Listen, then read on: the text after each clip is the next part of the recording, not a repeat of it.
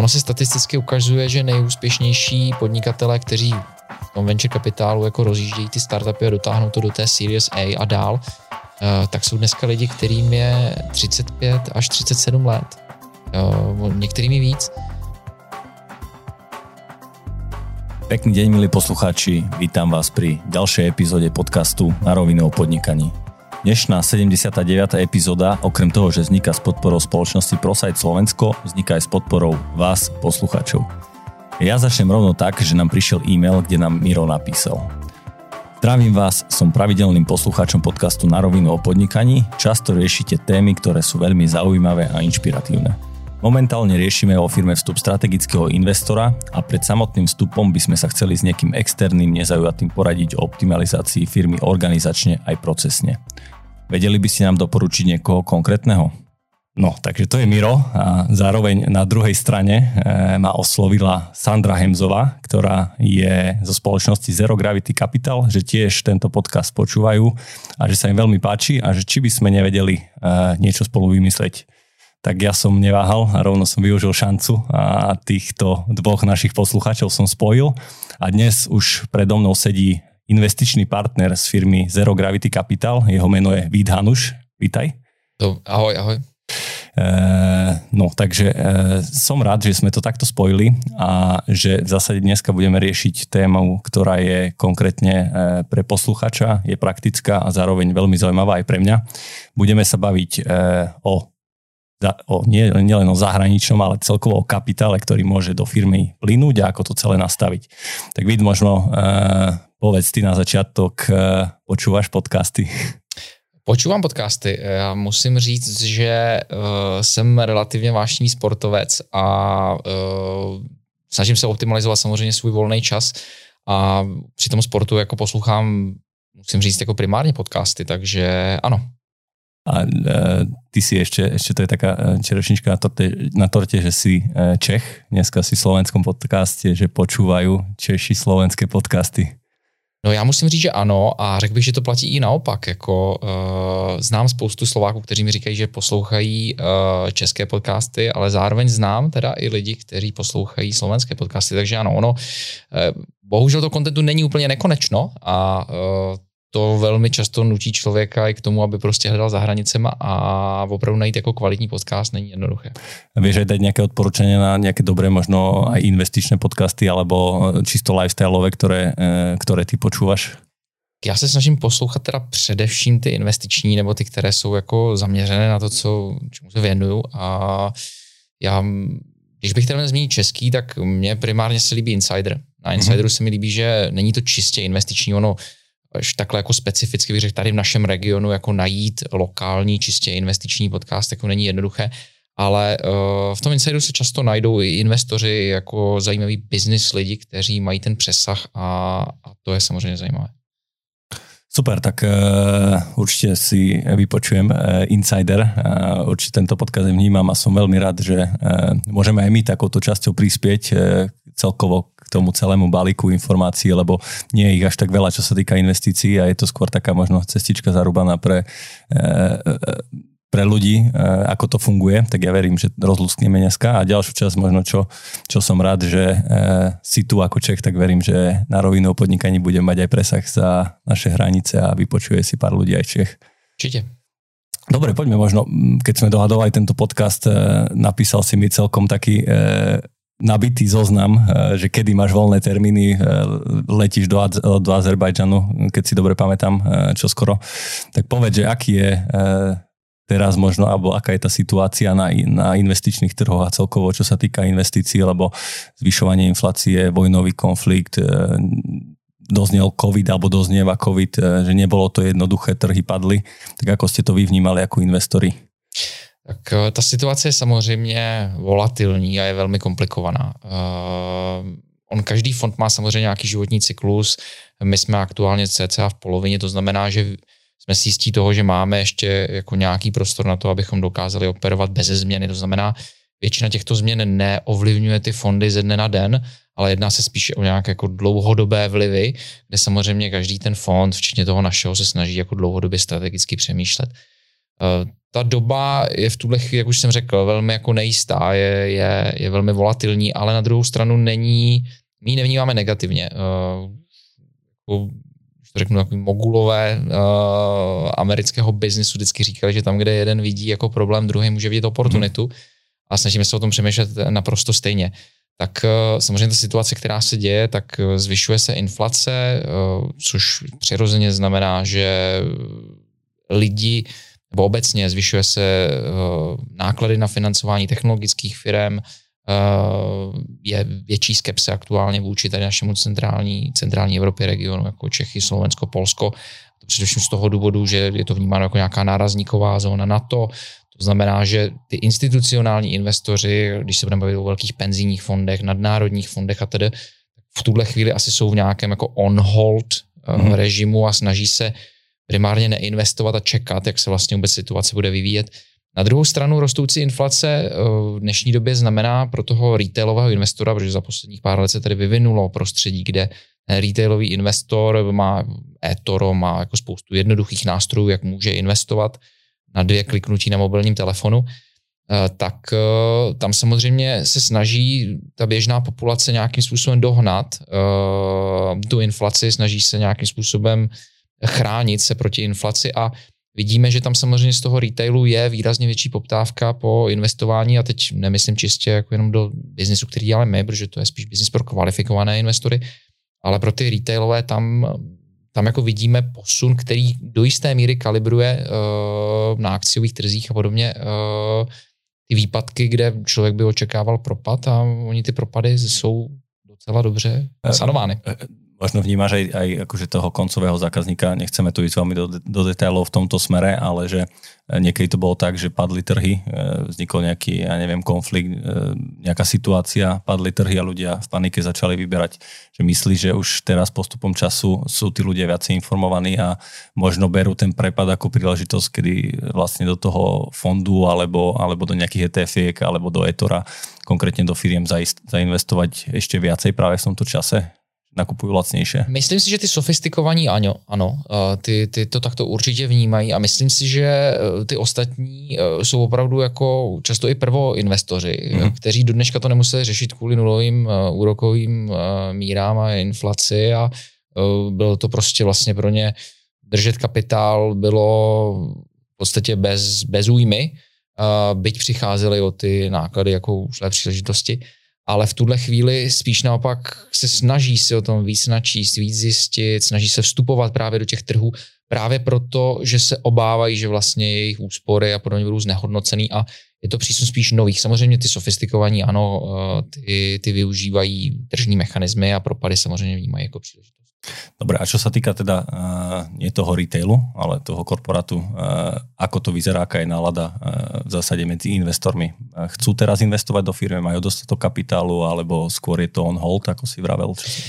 Já bych to asi oddělil na, na ty různé škály a ty, a ty kategorie. Tak máme tady samozřejmě nějaké high net worth individuals, kteří investují skrz různé mechanismy, skrz jako kvalifikované investory a podobně. A uh, tam, tam jako nevidíme, že by byl nějaký propad toho apetitu, tam spíš naopak eh, ten apetit, eh, protože často to lidé dále bohatnou, tak eh, jsou nakloněni i vstupovat jako do rizikových instrumentů. A pak jsou tady ty institucionální, kde se opravdu můžeme bavit o těch penzijních fondech a podobně a tam ty už prostě se na to dívají opravdu z makroekonomického pohledu a snaží se dívat na to, jak se vyvíjí jako makroekonomické inflace, což pro ně znamená jako třeba zvýšení v rámci portfolia dividendových investic, eh, pardon, dividendových uh, dluhopisových investic uh, proti, proti akciovým a tam už dochází jako ke kalibraci. Mm-hmm. Takže asi je potřeba odlišovat vždycky ten typ toho investora, ale ano, ty změny se dějí. Takže je dobrá príležitosť aj teraz, ak si predstavím, že ja som podnikateľ, ktorý chce a hľadá investora, tak viem aj v tejto dobe nájsť já jsem skálopevně přesvědčený, že eh, kvalita investice se odvíjí od kvality biznisu, to znamená, že pokud je kvalitní biznis, tak eh, toho kapitálu je na trhu pořád dost a určitě se dá sehnat. A povedzte možno predstav, eh, predstav nám trošku, že čo robí váš fond Zero Gravity Capital, čomu sa venujete, aké sú pre vás investície naj, najlákavejšie, najzaujímavejšie, ako to celé vzniklo? Jasně. Zero Gravity Capital je, je fond uh, rizikového kapitálu, takže venture kapitálový fond, který se primárně zaměřuje na inovativní uh, technologické společnosti. Uh, to znamená, že máme kapitál, který pochází ze dvou zdrojů. Jeden je od slovenského investičního holdingu uh, a druhá část je od našich privátních partnerů. A tento kapitál my investujeme do mladých, ambiciozních technologických společností, které především mají růstovou ambici, uh, mezinárodní potenciál a, uh, a snaží se v podstatě s pomocí toho našeho kapitálu, ale i jako aktivní podpory, kterou k tomu nabízíme, uh, dostat se dál než jenom na slovenský trh a uspět, dá se říct, v globální scéně. Dobre, takže vy v zásade používate nejaké európske peniaze, ste jeden z tých troch fondov, ktorý získal akoby balík peňazí a ďalej to prerozdeľuje medzi peniaze. Mali sme tu, mali sme tu asi dve epizódy dozadu Vlada Eliaša, ktorý je z Ictru. V zásade je to presne ten typ podnikateľa, ktorý získal peniaze z týchto európskych zdrojov. Takže vy ste tiež hej medzi nimi. Áno, sme správcem uh, toho, toho kapitálu.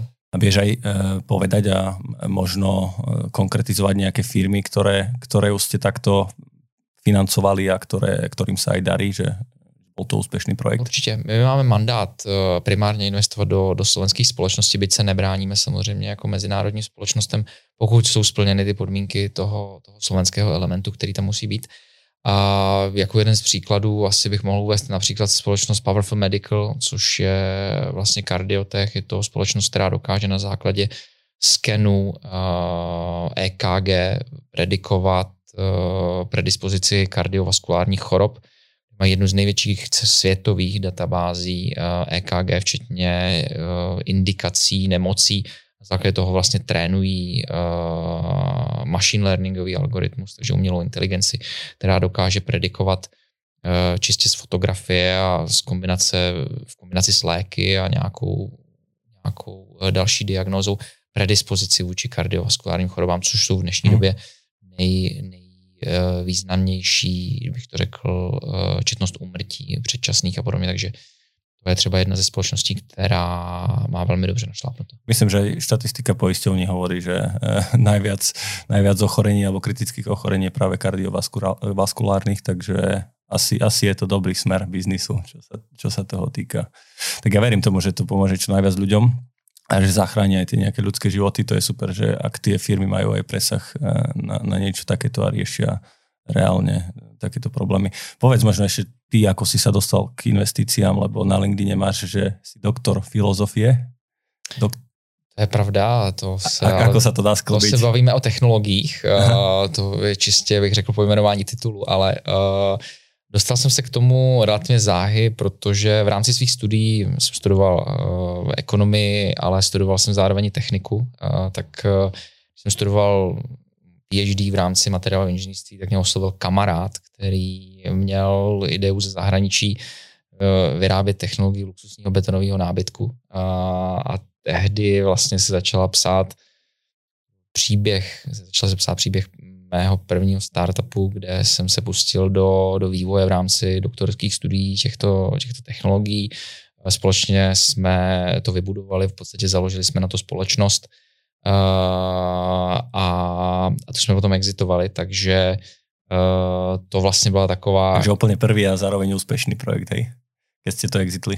No, uh, tak ono je samozřejmě otázka toho, jak se definuje slovo úspěch. Já už v mhm. dnešním měřítku za úspěch považuji společnost, uh, která se má ambici například stát unicornem a, a být globální. Nám se podařilo vybudovat společnost, která byla schopná lokálně uspokojit zákazníky a, a do dneška v podstatě je schopná eh, poskytovat produkty skrz nějaký partnery a podobně. Takže uh, je to životaschopný projekt, nicméně hmm. nesplňuje to už dneska ty kritéria toho, Ale jak mám úspěšný projekt. S jedlom rastí chuť, takže čo bolo vtedy úspěšné samozřejmě, že když se člověk otře dozadu, tak se mu to zdá, že to jako maličkost. Jako studentský projekt to bylo hezké.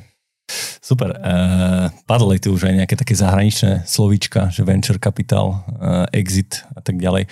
Môžeme si predtým, ako hupneme do tej celej témy, Ešte. Eh, spraviť taký akože základný slovník investora a, alebo Samozrejme. alebo foundera, aby vedel, ako, ako riadiť alebo ako komunikovať s tým investorom.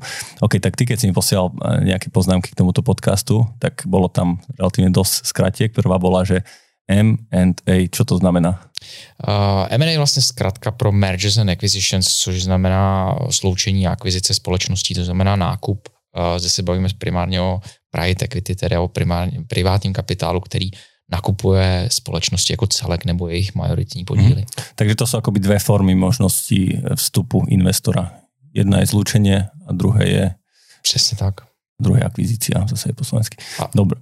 Technicky bychom jich asi vymysleli určitě spoustu, Jasne. ale zjednodušeně ano. Dobre, potom, že majoritní a minoritní podíl. Uh,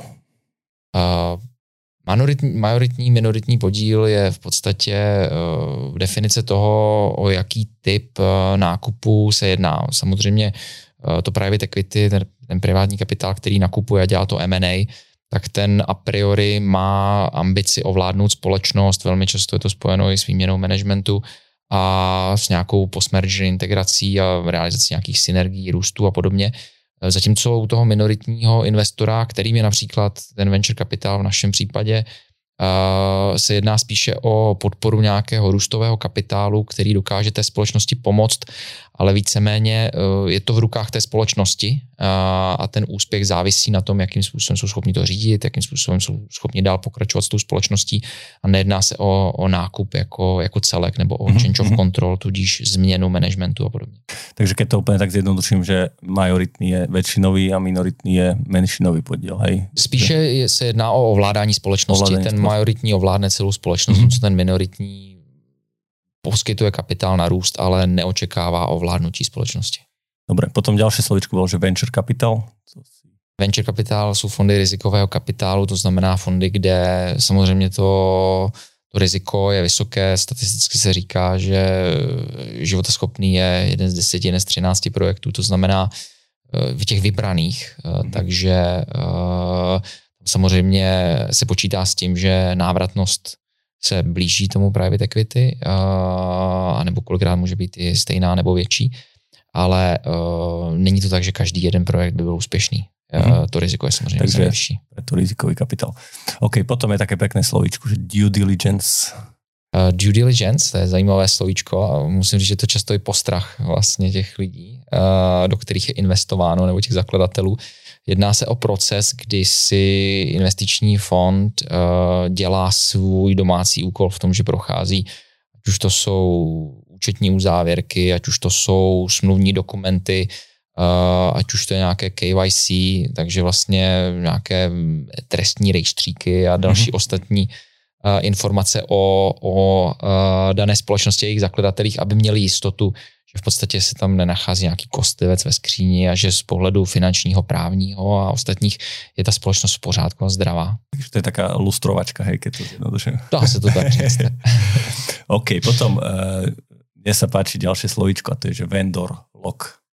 Vendor lock. Uh, zde se dostáváme do už uh, specifik některých investorů a samozřejmě ten dotaz posluchače byl na vstup strategického investora do společnosti. Velmi často se stává, že, nebo je spíš potřeba řešit vždycky motivaci toho daného investora, proč vlastně do té společnosti vstupuje.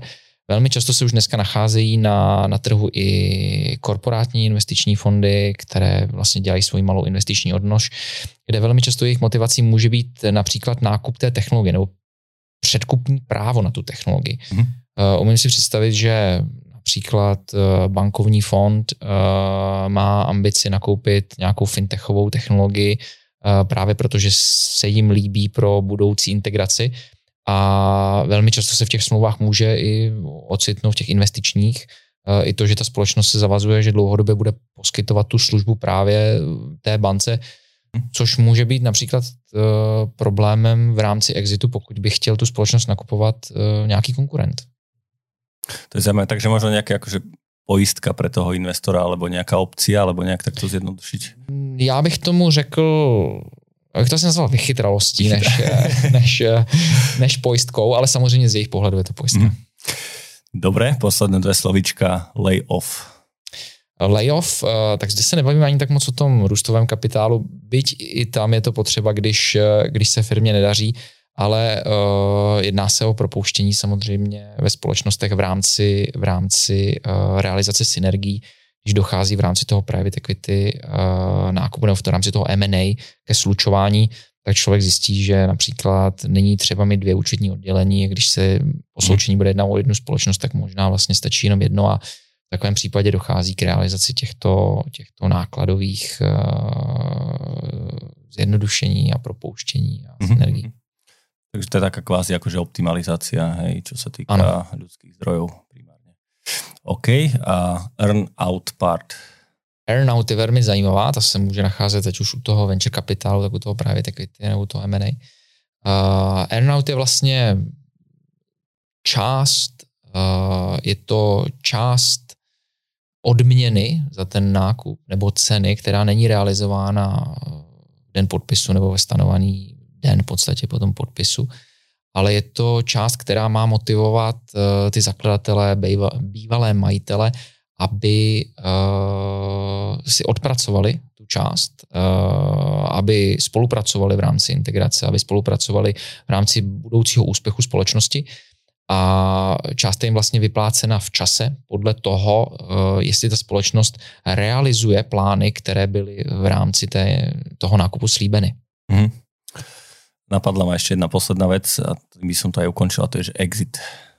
Exit. Uh, tak exit samozřejmě může být pozitivní, negativní, ale exit se jedná o ukončení, z našeho pohledu fondu se jedná o ukončení pozice ve společnosti, což znamená uh, odprodej nebo likvidace uh, podílu uh, a vystoupení vlastně z té kapitálové vlastnické struktury.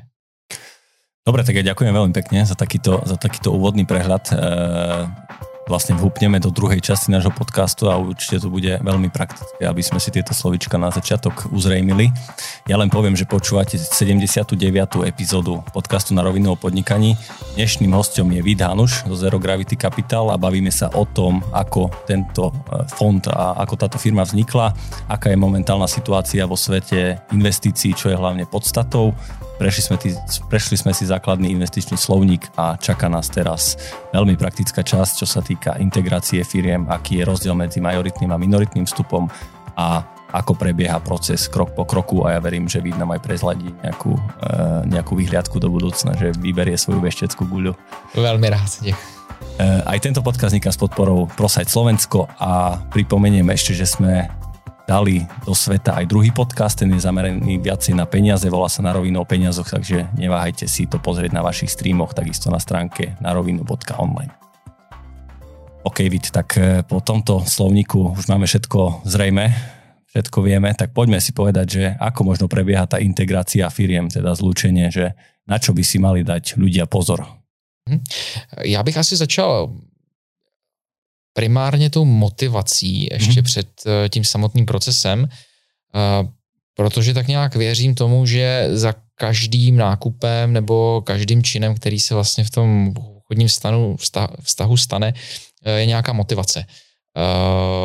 Tady je asi potřeba se opravdu jako zamýšlet nad tím, co je primární motivací těch zakladatelů prodávat ten podíl a co je primární motivací toho, toho nebo sekundární motivací toho investora ten podíl nakupovat. Eh, to může do značné míry vlastně naznačit, eh, co se může dít v rámci toho procesu po tom nákupu. Pokud se budeme bavit opravdu o tom M&A, to znamená, že to je majoritní nákup podílu, tak tam ten proces má relativně jasně dané, daná pravidla. Samozřejmě dělím se v podstatě do více kroků a můžeme začít nějakým jako day one, první týden, první měsíc, první rok a potom jako následná perioda, kde uh, ten proces uh, po té, té integrace samotné uh, začíná tím, že je potřeba uklidnit lidi.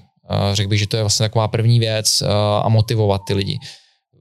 Musíte si představit, že z pohledu majitelů společnosti oni velmi často eh, vědí, co se vlastně bude dít, jaká je motivace investora, eh, jaké budou následné kroky, nicméně často zaměstnanci to nevědí. Jednou z největších obav, která může být vlastně v nějakém post-merger integration, může být právě ta situace, kdy, kdy by došlo k poškození kultury společnosti, k odchodům klíčových eh, zaměstnancům, k panice a podobně. To znamená, vlastně ten day, ten day one začíná už tím, že je potřeba vymyslet, eh, jestli už budou mít lidi rovnou eh, společný e-mail, společnou e-mailovou adresu, mm-hmm. jestli se firma bude okamžitě rebrandovat, anebo jestli k těmto krokům vlastně dojde posléze, jestli je potřeba skrz nějaké human resources dát vědět eh, těm lidem, že vlastně ten proces bude probíhat v rámci dvou měsíců nejdřív identifikací nějakých synergií, a že vlastně klíčový talent eh, není nějak ohrožen.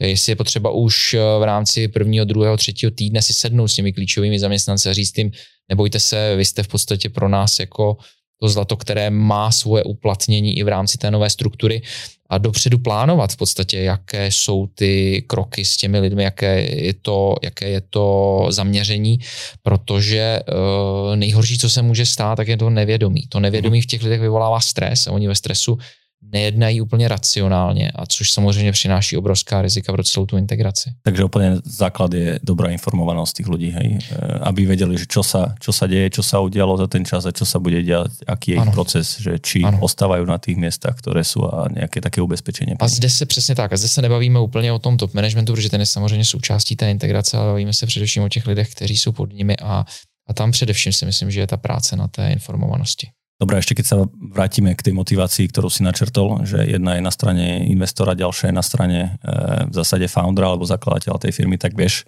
pomenovať e, jednu aj druhou? Určitě.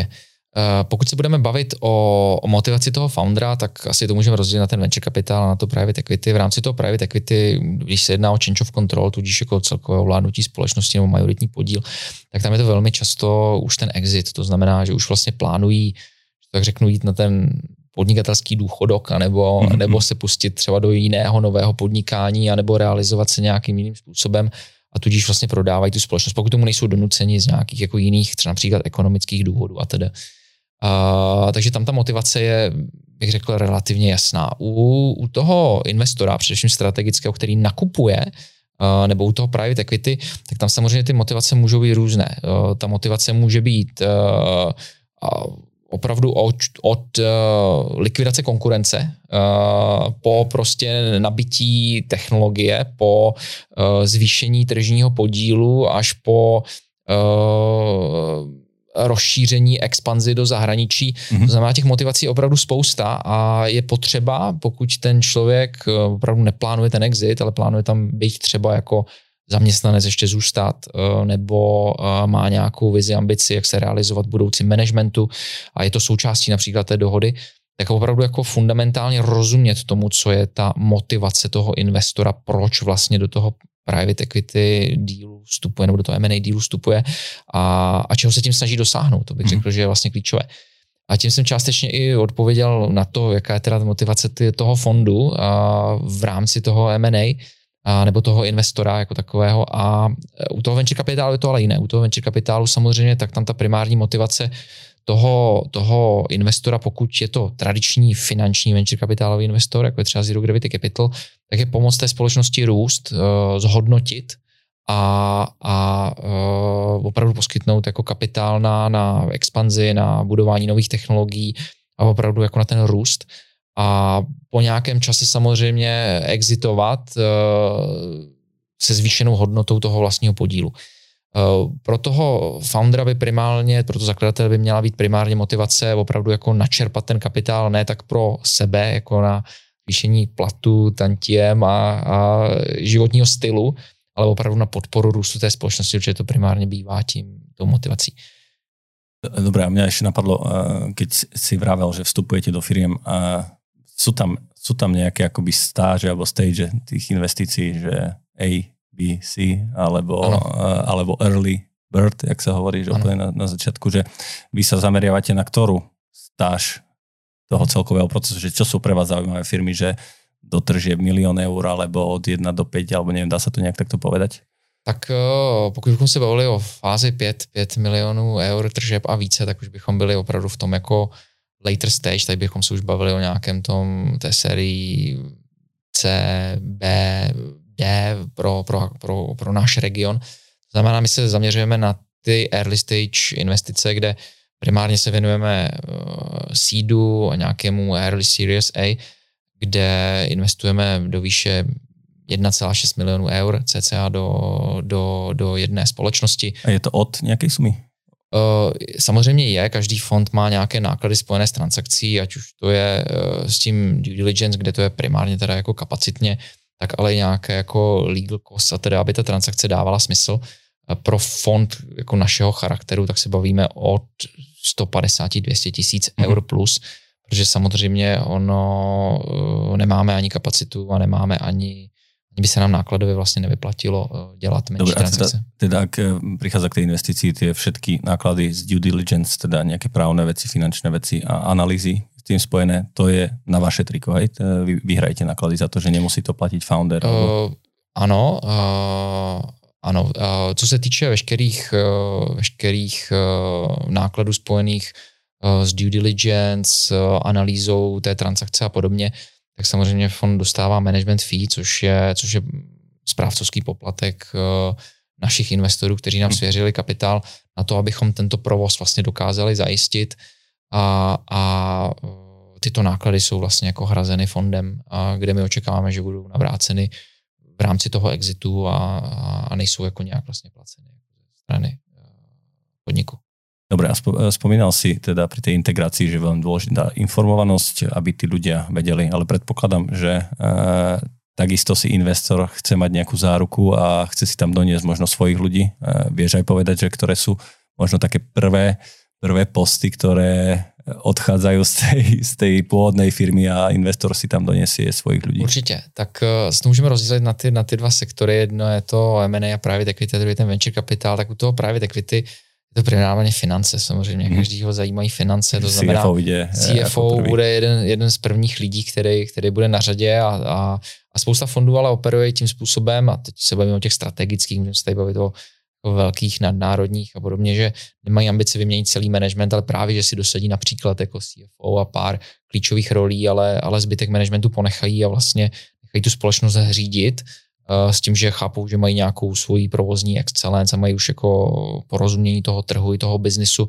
že ne vždycky je třeba ten management měnit celý, ale, ale ta finanční role bych řekl, že bude jedna z prvních a bude, bude taková. U toho, toho uh, venture kapitálu, uh, tam je to samozřejmě jiné, tam se nebavíme o dosazování přímo, primárně do, přímo do managementu, kde spíš se jedná o dosazování do dozorčích rád, to znamená, aby tam byl nějaký kontrolní uh, orgán a kontrolní mechanismus, mm-hmm. který dokáže, když tak řeknu, zatáhnout za ruční brzdu, pokud by se cokoliv dělo špatně, nebo měl šanci vymoct nějaké reserve matters, což jsou vlastně práva, které si jako investor vyhrazujeme uh, mít v rámci toho investičního procesu, jako jsou například nějaké budoucí od, jako kupy a, mm-hmm. a, a defaulty a podobně. Takže tam, eh, tam samozřejmě je to spíš o nějaký jako kontrolní orgán, který je dosazený, než že by že by se jednalo o přímé dosazování do managementu. Mm-hmm. To je zaujímavé, že, že, že pri tej druhej forme je v zásade vytvorenie nejakého fakt, že dozorného orgánu a pri private equity a, a M&A je to skôr už akoby aj ten management. Takže CFO sa trasí najviac stolička. Hej. Já bych to přirovnal možná k těm klasickým trhům, že samozřejmě, když člověk nakupuje dům, tak v něm chce bydlet, to znamená, uh, chce si ho mít možnost předělat tak, jak potřebuje Zatímco když člověk jde do hotelu, tak prostě akceptuje, mm-hmm. uh, že ten hotel má tu kvalitu a dobře si ten hotel vybere a pak uh, samozřejmě si maximálně něco přiobjedná uh, na pokoj, ale, ale uh, nepotřebuje ten hotel vlastnit. To je super prirovnanie, to sa mi veľmi páči, si to takto, takto pre, prelinul. Dobre, a keď si spomínal, že ten rozdiel medzi majoritným a minoritným podielom je tam nejaký, vedel by si možno aj ich popísať, že aký je rozdiel medzi tým a hlavne možno, že ako nepredať e, príliš veľký podiel za málo peňazí, alebo opačne, aby aj ten investor bol spokojný s tým podielom, aby mal záujem, aby ta firma ďalej rástla. Mhm. Tak e, v rámci toho, v rámci toho private equity a toho, toho mergeru nebo acquisition, uh, tam je to vlastně koncová záležitost. Tam, tam velmi často to určuje trh, samozřejmě je spousta valuačních modulů, stejně jako v tom venture kapitálu, které se používají, ale tam se jedná o koncovou cenu, takže ta nespokojenost může být tak maximálně jako výčitky, mm-hmm. které člověk může mít sám vůči sobě, ale... A za konečnou důsledku to může narušit, ne? Celý ten biznis, keď je founder nie je spokojný, tak nemá potom možno až takovou motivaci velkou ďalej rozvíjať. No a tady se právě můžeme bavit o těch, o těch incentivách, jako jsou aeronauty a podobně, kde samozřejmě tato situace může nastat, ale právě proto se velká část uh, té, té transakční ceny přesouvá právě do toho aeronautu, aby uh, ten, aby ten původní majitel měl ambici mm-hmm. dál tu společnost podporovat, aby opravdu se nesebral a druhý den neodjel tamhle někde jako si užívat na Bahamy a lehnout si tam pod slunečník, tak právě proto je tam silná motivační stránka v rámci vícero uh, instrumentů, nejenom toho aeronautu, aby právě bylo zajištěno, že, že uh, ten bývalý majitel vlastně poskytne nesoučinnost pro tu společnost, pro integraci. Uh, ten, ten management velmi často taky má incentivy, uh, aby mohl, aby mohl, jako když to řeknu, motivovaně vykonávat tu svou roli. Dobré, a teraz, keď sa vrátime k tým majoritným a minoritným podielom, aký tam je rozdiel potom aj v ďal, ďalšom fungovaní tej firmy?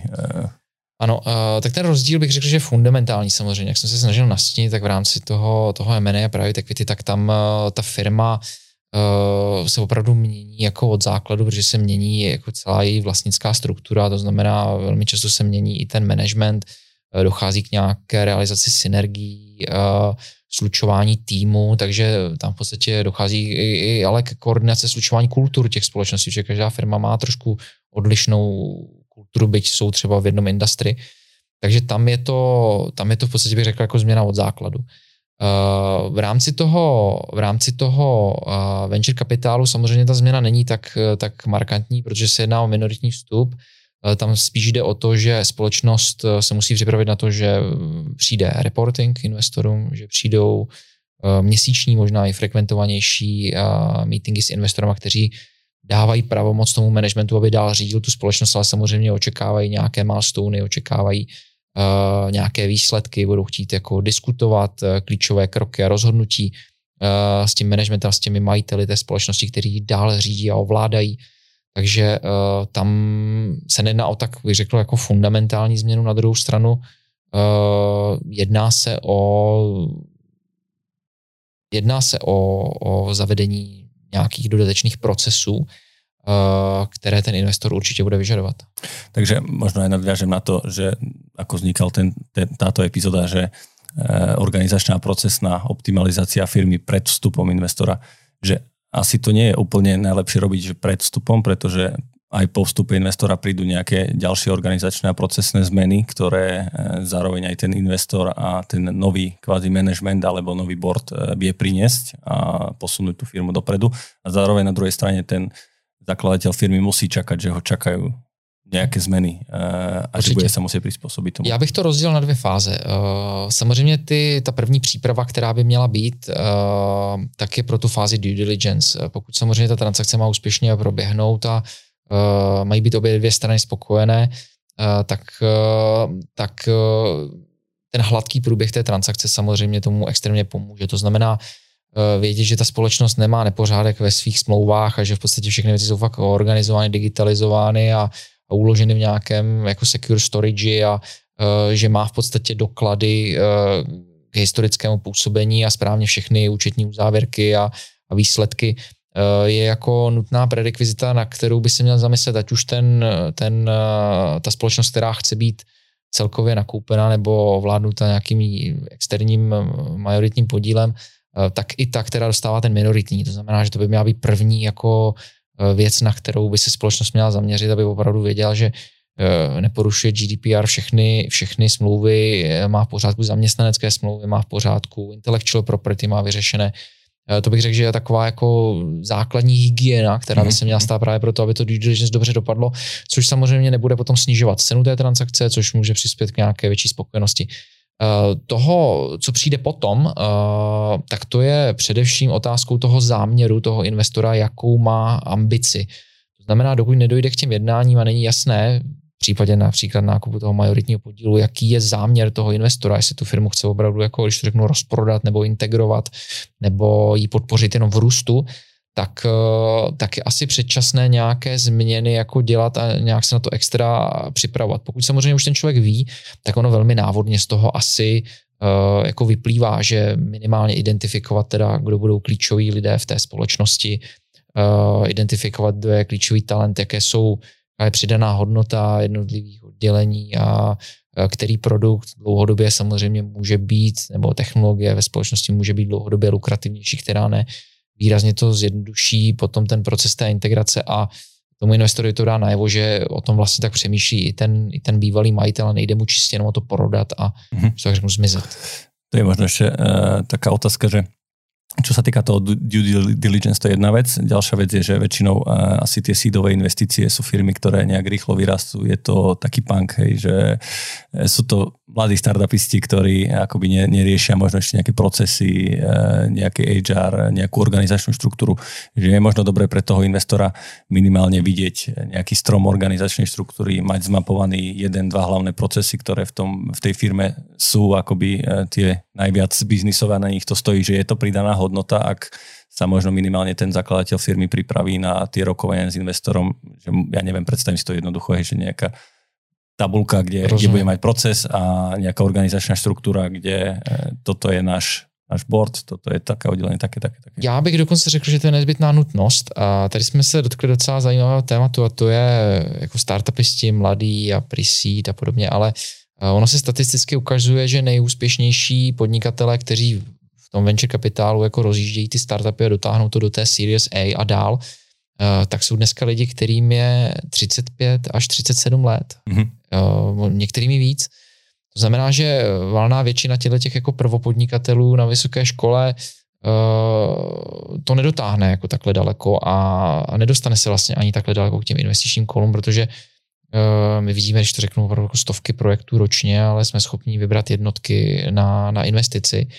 A je to právě proto, že eh, velmi často tito jako prvopodnikatele nevnímají ten eh, podnik holisticky. Holisticky mm-hmm. znamená, že ten podnik není jenom o produktu a dobré technologii a, a, a dobré vizi, ale je to právě o tom, že když už když už nemají nastavené ty procesy a nemají nastavené to HR, nemají dobře ty smlouvy, tak jsou si toho alespoň vědomi, že to je potřeba že chápou, že vlastně budovat podnik není čistě jenom o tom, že bychom se zaměřovali a dívali jen na ten produkt jako takový, ale je to o tom, že je promyšlená obchodní strategie, že je promyšlený pricing, eh, že je znalost konkurence, že je znalost eh, smluvních dokumentů a jako potřebné administrativy pro tu společnost, že je dobře nastavené účetnictví, anebo aspoň rozmyšlené, kdo to účetnictví dobře nastaví.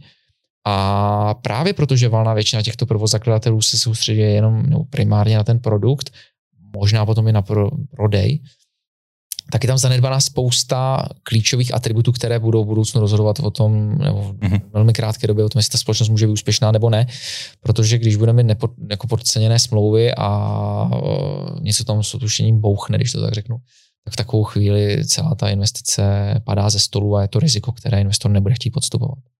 Tak to je super, že, eh, že aj ty vravíš, že väčšina je od 35 do 37 a tí akože prvozakladateľia startupisti do 30 po 30 sú to také hviezdičky, ktoré splánú medzi, medzi akože nejakou veľkou masou, ale asi, asi ich nie je veľa. Je to, je to, bych řekl, fenomén toho, že jsme na trhu našli eh, pár jako Marků Zuckerbergů, který se dokázali mediálně proslavit po celém světě a k ním se v podstatě jako upínaly ty zraky hmm. uh, těch lidí, ale uh, když se vlastně podíváme na i tady jako lokální trh, tak já můžu za Českou republiku říct například dva unicorny, ať už to je uh, ať už to je rohlík, anebo ať už to je product board, uh, tak uh, zatím vlastně stojí jako 40-letí podnikatele, kde jeden z nich v podstatě pracoval jako partner ve venture kapitálovém fondu a dostal ten disruptivní nápad, řekl si, budu to radši dělat, než abych v podstatě jako dělal ty fondové struktury a za... Hovoríš o rohlíku. Ano, ano. A potom, když se budeme bavit o product boardu, tak to jsou taky jako ex, eh, ex vlastně uh, manažeři, kteří měli tu zkušenost a dobře promysleli ten business end-to-end, včetně všech těch atributů, které jsem zmínil a pak šli teprve ten business dělat. Je to opravdu jako velmi raritní, že se najde dostatečně vyspělý eh, člověk, eh, anebo dostatečně flexibilní na to, aby opravdu poslouchal, naslouchal tomu investoru, který si mu snaží pomoct a měl vlastně tu kapacitu ve 20, 21, 22 letech na to utáhnout ten růst té společnosti po dobu deseti let a hmm kapacitu na to, aby bez těch zkušeností v podstatě dokázal vybudovat obrovský biznis. A to není jednoduchý, to je fakt těžký. E, tak držím palce mladým a zároveň e, podporujeme tých starších, ktorí, ktorí si možno myslia, že, lebo to PR je teraz akože e, veľmi také masírujúce, že majú to byť mladý človek, musí to byť ideálne nejaký technologický startup, ktorý zmení svet a pritom to môže byť fakt, že nejaká firma z medicíny, ktorá sa venuje výskumu vývoju 20 rokov a možno tí sú práve ten unikorn, ktorý hľadáte. OK, a poďme teraz uh, už do záverečnej časti. Mňa by zaujímal ešte krok po kroku, aký je proces uh, vstupu investora alebo celkovo tej investície. Môžeš rovno povedať možno prakticky, že ako to je u vás vo fonde, že či je tam nejaká prihláška na začiatku a zároveň tá investícia asi ne, nekončí načerpaním kapitálom, ako to prebieha potom ďalej. Ano, je to tak. Tak za náš venture kapitálový fond my vlastně máme ten proces rozdělený do více kroků. Tak první je samozřejmě nějaké introduction, kde máme více kanálů, kterými získáváme příležitosti. Uh, valná většina těch nejúspěšnějších schodoklostí nejsou ty, kde, kde by se nám někdo jako cold callem, cold mailem ozval, ale uh, jsou to velmi často společnosti, o kterých víme, nebo foundry, o kterých jsme věděli delší dobu, nějakou dobu je sledujeme, potkali jsme se někde v rámci konferencí a uh, když tak řeknu, byla tam ta chemie mm-hmm. a, a viděli jsme tam tu oportunitu. A eh, na základě toho samozřejmě dojde k nějakému introduction, kde my v první fázi chceme určitě zaslat aspoň nějaký uh, pitch deck, což je v podstatě souhrn pár slajdů, které uh, je takový teaser o tom, abychom pochopili, o čem je ta společnost, na které si uděláme náš domácí úkol a prostudujeme si ten biznis, abychom dobře chápali, jestli tu potenciál tam vidíme nebo nevidíme, jestli ho vidíme v lokálních, globálních trzích a jak by se to mohlo vyvíjet. Na základě toho máme nějaký jako introduction screening, kde si zavoláme s těmi zakladateli a zkusíme se na ně, na ně podívat víc do hloubky. Eh, velmi často je potom potřeba se podívat ještě na finanční plán, takže to je, když to řeknu, nějaká jako další iterace a podívat se na, na opravdu jako detail nějakého růstového plánu a tedy. Otázka ještě k tomu plánu, to by malo být eh, na rok dopredu, na 5 rokov dopredu. Tak v tom venture kapitálu je velmi jako těžké predikovat něco na pět let dopředu, takže maximálně ten trh se dá jako trochu predikovat, jestli je rostoucí nebo ne za posledních pár let, jak bude vypadat ta extrapolace do budoucna. Ale uh, tak ten plán vždycky musí být minimálně na tu dobu, na kterou společnost chce investici. To znamená, v tom venture kapitálu se dneska bavíme velmi často od 12 do 24 měsíců, což bych řekl, jako, že je nezbytné minimum pro nějaký plán, který by měl být hmatatelný. Všechno ostatní do budoucna už je jako větší predikce, kde uh, je potřeba spíše si sledovat tu top line, to znamená, jak se to může vyvíjet a kam, kam, kam ta firma může směřovat, než opravdu jít jako do detailu nějakých nákladů a podobně, to by bylo jako věštění z křišťálové koule. Uh, takže to je ten další krok. Když to všechno vlastně dopadne dobře, tak eh, se to posouvá na investiční komisi, kde to už dostane vlastně investiční memo, což je sumarizací všech těch výstupů předešlých schůzek, kde v rámci vlastně partnerů fondu si sedneme a posoudíme, Eh, na týdenní nebo dvakrát týdně eh, posoudíme všechny ty příležitosti, a která z nich by hypoteticky mohla být zajímavá. Když nějakou vyhodnotíme jako zajímavou, tak postupují na, na taky pozveme na tu investiční komisi, kde společně s námi mají vlastně ještě takový jako poslední, bych řekl, grilování, abychom si zjistili mhm. opravdu, jestli tady tam ten fundament, jestli jsme něco neopomněli. A pokud ano, tak, eh, tak eh, dáváme nějaký indikativní term sheet, to znamená nějakou nabídku na investici, včetně jako komerčních, ale jiných parametrů. Když se na tom dohodneme, většinou to bývá velmi rychlá akce, tak se pouštíme do té transakce samotné, tak ta transakce. Vyjednává se při, této fáze, co se týká? Vyjednává se a velmi často to vede k té otázce, která tady padla, neodpověděli jsme vlastně na ní, si to vědomu to je, jestli prodat za málo nebo za hodně a za jakou valuaci. Uh, vyjednává se tam samozřejmě, protože uh, jako když to řeknu, solidní investor se nebude snažit u early stage společnosti jako získat 40% podíl, protože už tam nebude prostor pro budoucí investory, bude to odrazovat vlastně budoucí investory od toho, že je tam investor, který už má takto velký podíl, to znamená relativně velká jako pravomoci, takže je tam, je tam nějaký podíl, který samozřejmě dává smysl. Uh, a, ale zároveň jako nemůže ten podíl být jako jedno procento u, u jako mm. raných růstových společností, je to z toho důvodu. Kolko tam je taky optimum možno? 10, 20?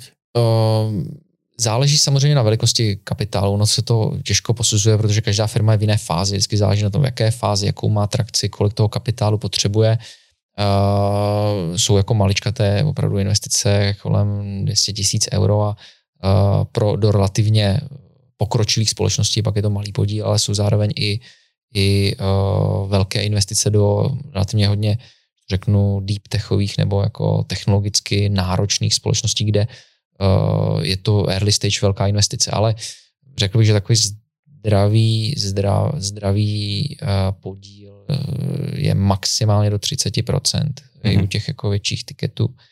A, a u těch aktivních investorů velmi, velmi neradi budou chtít jít pod, pod jako 10%, aby, uh, aby se jim vlastně vyplatilo opravdu té firmě věnovat i svůj čas a poskytovat jim nad rámec toho nejenom konzultace, ale uh, network, pomáhat jim s tím biznesem, aktivně jim pomáhat s, s financemi, s jejich plány, uh, otevírat jim svůj network a, a, a jakkoliv jinak aktivně se v té firmě angažovat.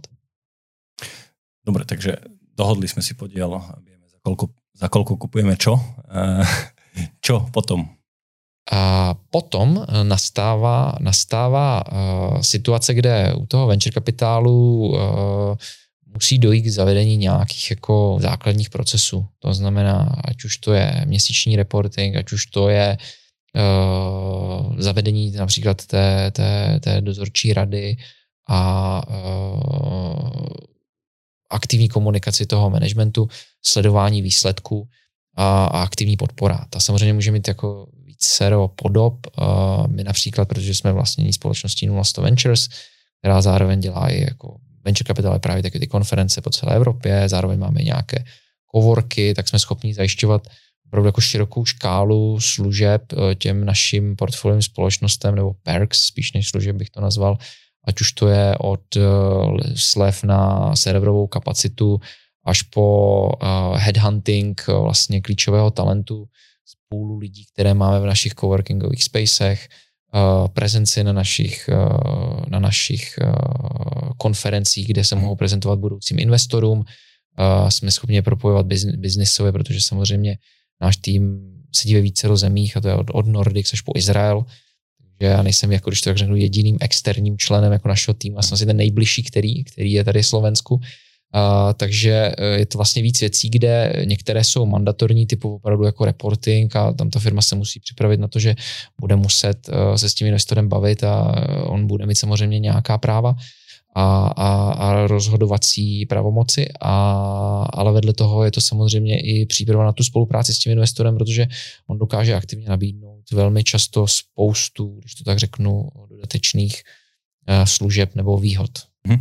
Takže netreba čakať od investora, že mi dá peniaze a teraz bude čakať 12-24 eh, mesiacov alebo 5 rokov a nič nerobiť si s založenými rukami, ale práve naopak, že on vie doniesť to know-how, vie doniesť eh, nejaký network, vie doniesť eh, celý, akoby, celé prostredie na to, aby tá firma mohla zdravo a rýchlo rásť.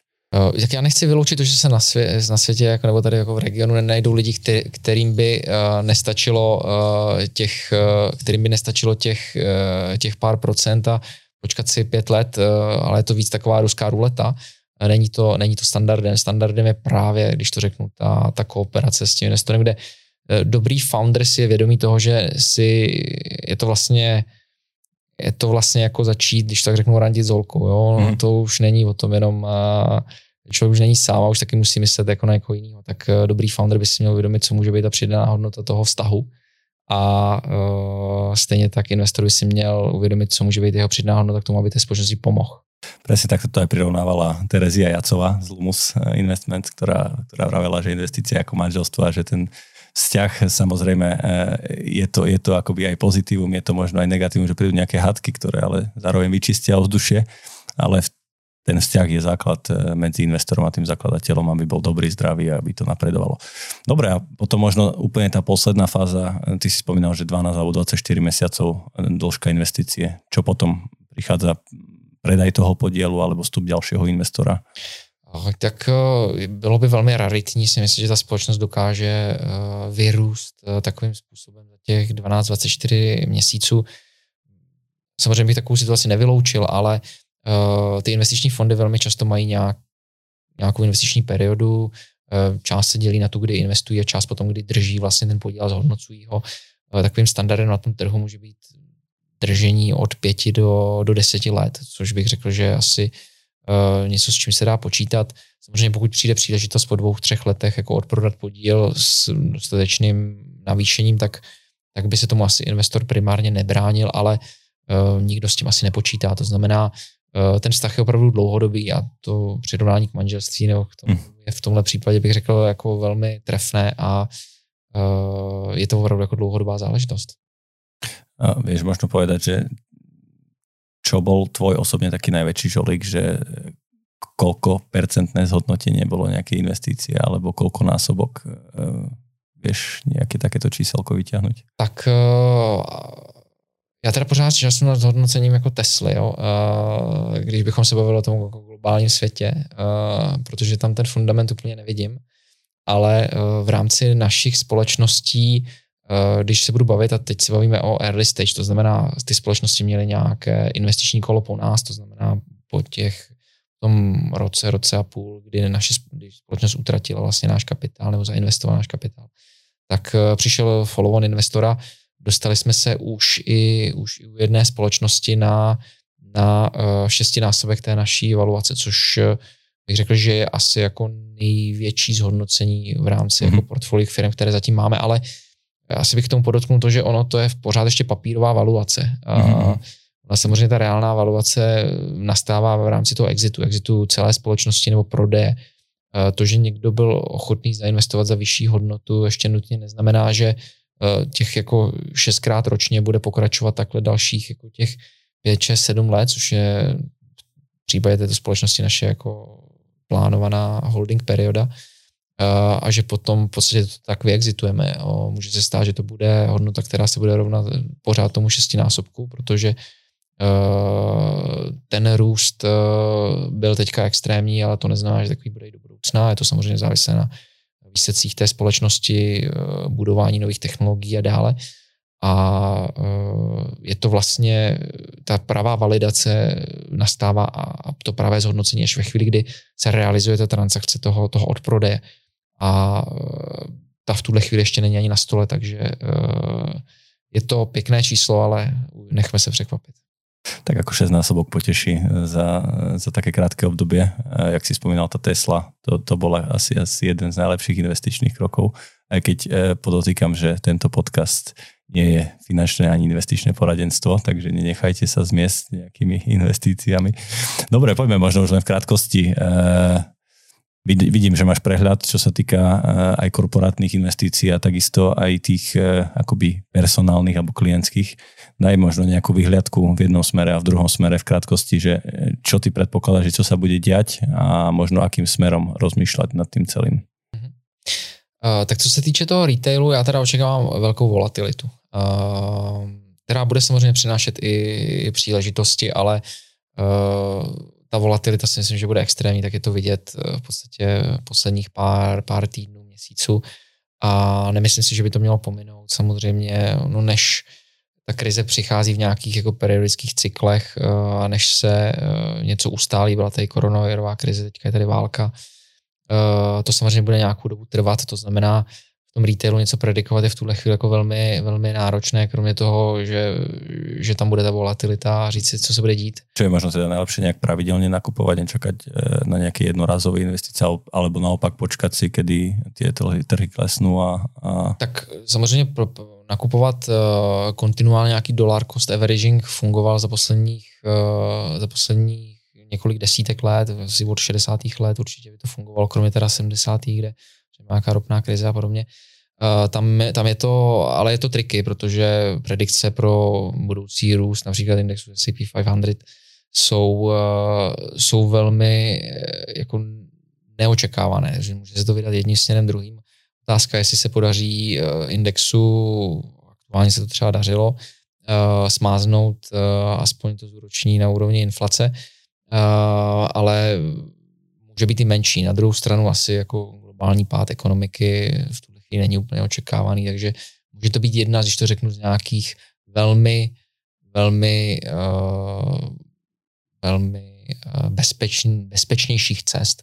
Mm-hmm. A druhá je samozřejmě eh, dívat se na to sofistikovaně, to znamená, to je investice, ať už to je v tom private equity, v tom venture capital, opravdu snažit se porozumět tomu fundamentu, kde je ta hodnota těch jednotlivých společností, kde je ta hodnota těch jednotlivých investic, jestli tam je ten tržní potenciál, jestli se jedná o cyklickou, necyklickou společnost, jakým způsobem je ovlivněná, jak, jakým způsobem je zdravá, udělat si, když to tak řeknu, to due diligence nebo tu analýzu vlastně na, na každou jednu věc a, a snažit se uh, vybrat, být na, tý, na té bezpečnější straně, než důvěřovat jenom v růst trhu jako celku. Mm-hmm. V dnešní době si myslím, že spoléhat na růst trhu jako celku je relativně riskantní, byť historicky jako velmi dobře prověřená strategie.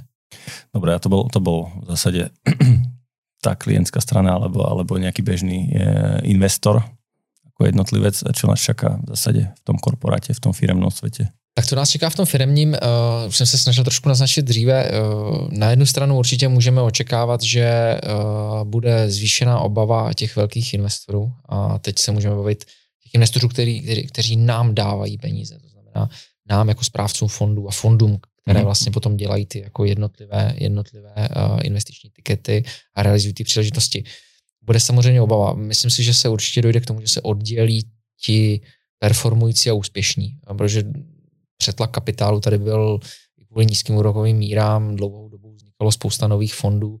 A tedy myslím si, že se oddělí to, že bude větší due diligence na straně nás fondů, uh, které jsou opravdu ty performující, které mají zdravé a kvalitní to portfolio a uh, ti institucionální investoři, kteří nám poskytují kapitál, tak si budou velmi dobře zvažovat a rozhodovat, uh, kdo v podstatě by má tu důvěru a má ty výsledky na to, aby ty peníze dostal, jestli se nachází v rizikovém nebo nerizikovém sektoru a, a i v rizikové, nerizikové geografii a jestli pro ten daný segment samozřejmě očekávaný růst v aktuální době, anebo není. A, a tam očekávám samozřejmě, že dojde jako k těmto změnám.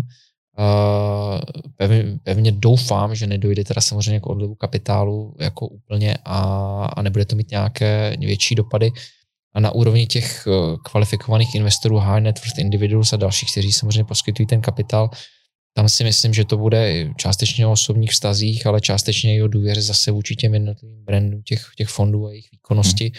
A tam větší propad neočekávám, protože by ti lidé velmi často museli hledat jako alternativní investice, v dnešní době není úplně jednoduché. Takže keď to tak jednoducho zhrniem, že peňazí bude stále dosť, ale bude asi závisieť od koho a ty, ty najlepšie, najkvalitnější fondy e, prežijú. No tak tohle je docela silný statement. uh, ne, abych neřekl, že peněz bude pořád, uh, pořád jako ne, neomezeně, ale uh, myslím si, že ti dobří se k těm penězům dostanou. Uh, to ne, je... Nepovedal som, že neomezeně, že ich bude dosť pre tých, ktorí uh, si to asi zaslúžia. Uh, ano, to se, to se domnívám, že to se domnívám, že bude. Uh, byť samozřejmě těžko dneska uh, predikovat, co se bude dít geograficky. Může se stát samozřejmě, že náš region uh, i u těch velkých investorů bude vnímán velmi rizikově a to samozřejmě může znamenat nějaký odliv. Mm-hmm. Dobre, ja ti ďakujem za množstvo inšpiratívny, ale hlavne veľa praktických myšlienok. Ja som sa naučil eh, minimálne 10 nových slovíčok a v zásade pochopil som to tak fundamentál, fundamentálne, ako, ako si to aj sa snažil vysvetliť, ako to funguje, aký je vzťah medzi investorom a founderom. Takže mojím dnešným hostom bol Vít Hanuš. Díky pekne. Ja moc ďakujem za pozvání a e, moje meno je Erik Lakomi. Ak sa vám tento podcast páčil, tak ja budem rád, ak ho budete ďalej zdieľať medzi svojich známych a ak máte návrhy na nejaké témy, ktoré by sme mohli do budúcna spracovať, tak neváhajte nám napísať na stránke www.narovinu.online alebo na našich sociálnych sieťach. Ja sa teším na vás opäť o dva týždne. Do počutia. Schanou.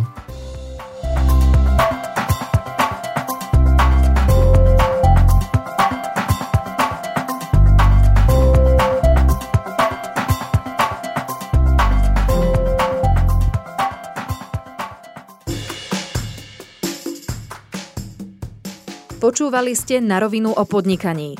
Dvojtýždenný podcast spoločnosti ProSite Slovensko. Podcast na rovinu o podnikaní nájdete vo vašich mobilných podcastových aplikáciách alebo na streamovacej službe Spotify, ale aj na webe www.narovinu.online. Strich a produkciu zabezpečila spoločnosť Button Media. Do počutia o dva týždne.